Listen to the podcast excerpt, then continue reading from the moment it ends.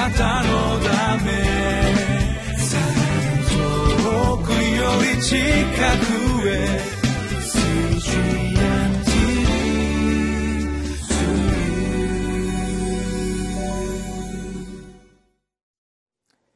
1月15日のリビングライフの時間です。私はウェスレンホリネス教団の玉川キリスト中央教会牧師本間と申します。今日は第一コリント6章12節から20節の御言葉をご一緒に読んでまいりましょう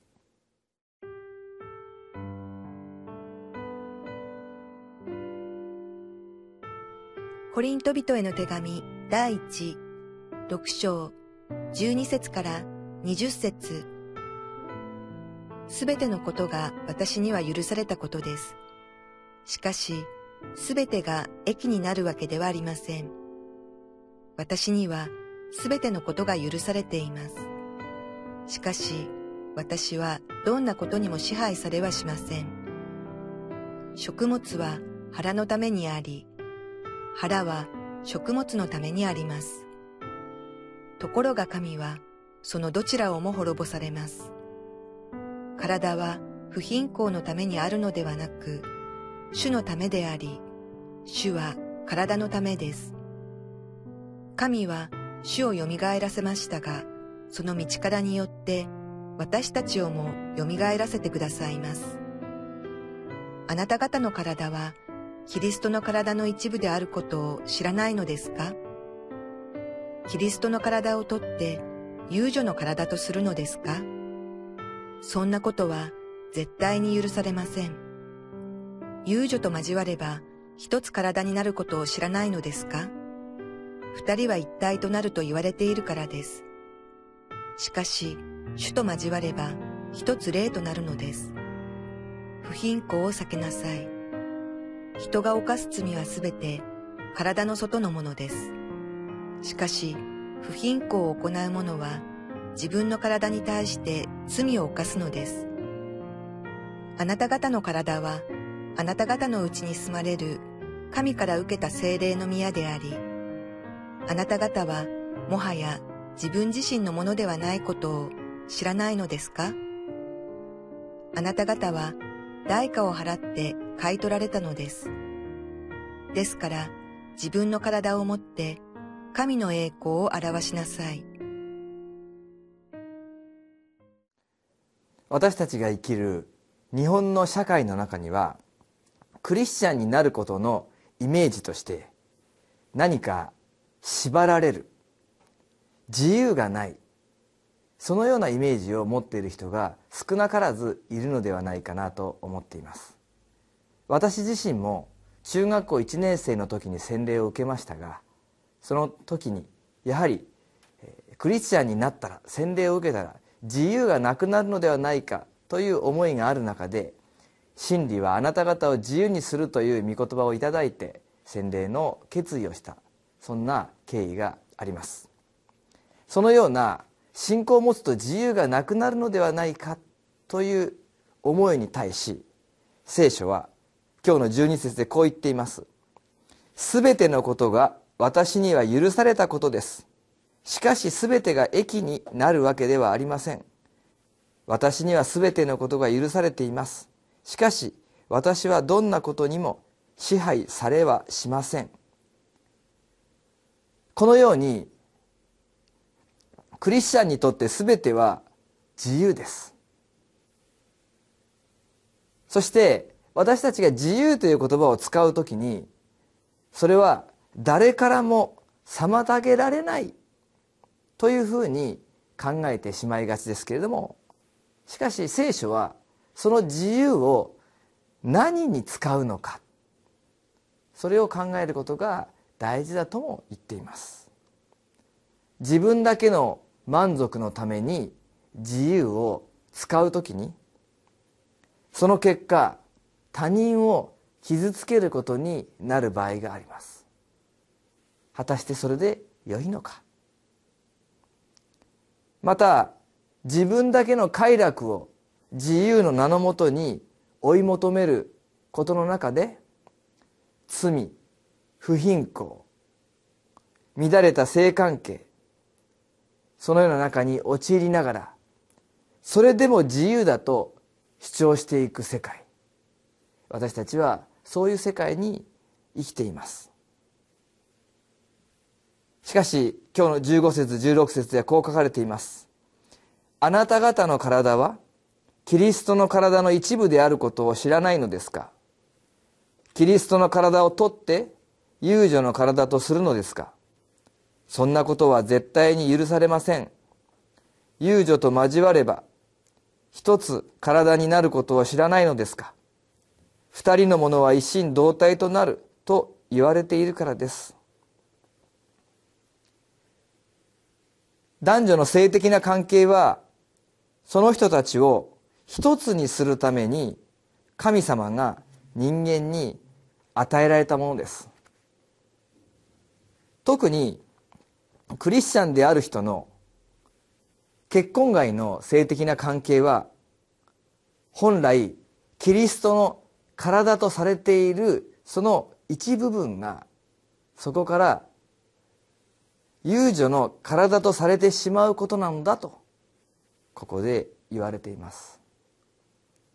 これは教会のイエス様を信じる人々に向かって言われているメッセージなのだということを改めて受け止めたいと思います。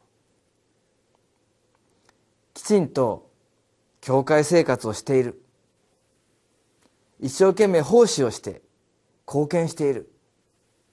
たくさん献金をして教会を支えている。毎週きちんと礼拝に出席している。どれも尊いことであります。そしてどれも主が喜ばれまた私たちに望んでおられることでありましょう。しかしそのような目に見える信仰の歩みをきちんとしているからといってまた多くの人に感謝をされているからといって不貧困が許されるということではありません。19節20節には「あなた方の体はあなた方のうちに住まれる神から受けた精霊の宮でありあなた方はもはや自分自身のものではないことを知らないのですか。あなた方は代価を払って買い取られたのです。ですから自分の体をもって神の栄光を表しなさい。自分の快楽を誰にも妨げられずに追求することを第一にすべきである。そのような社会の中でパウロは聖書はこのように言っているのであります。キリストが十字架で死んでくださるほどの神様の愛をもって愛されている私たちお互いであります。私たちのためにイエス様が十字架にかかって死んでくださったことによって私たちはキリストの体の一部とされています。そのことを覚える時に私たちはどのように生きるべきでしょうか。大切なのは喜んでということではないでしょうか。私たちは精霊の宮であるから。このようなものであるけれども神様が買い取ってくださった。私であるから。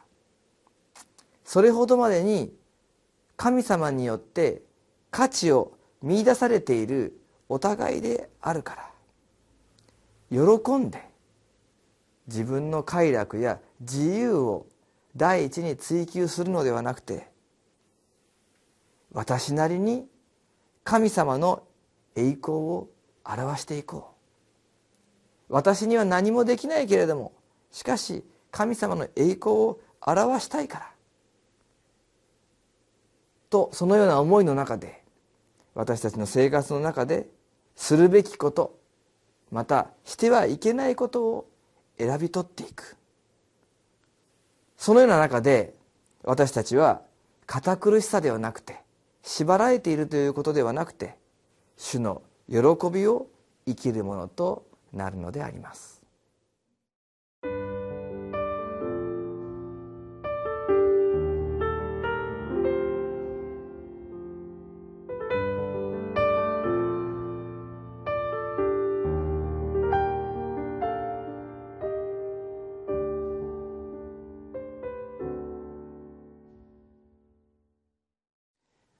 今日のリビングライフこの92ページの下の段にこのような文章が載せられています。生徒は自分の夢と目標ではなく主の御心と教会の使命のために生きなければなりません。そうする時自分の体をもって神の栄光を表すことができます。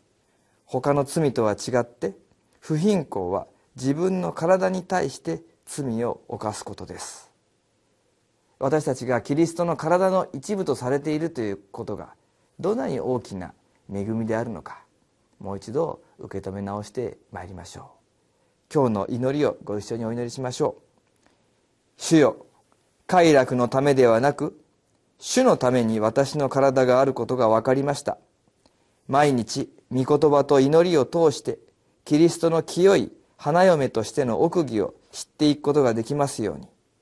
私の体が清い宮であることをいつも覚え行いを通して主の栄光を表すことができますように。イエス・キリストの皆によってお祈りします。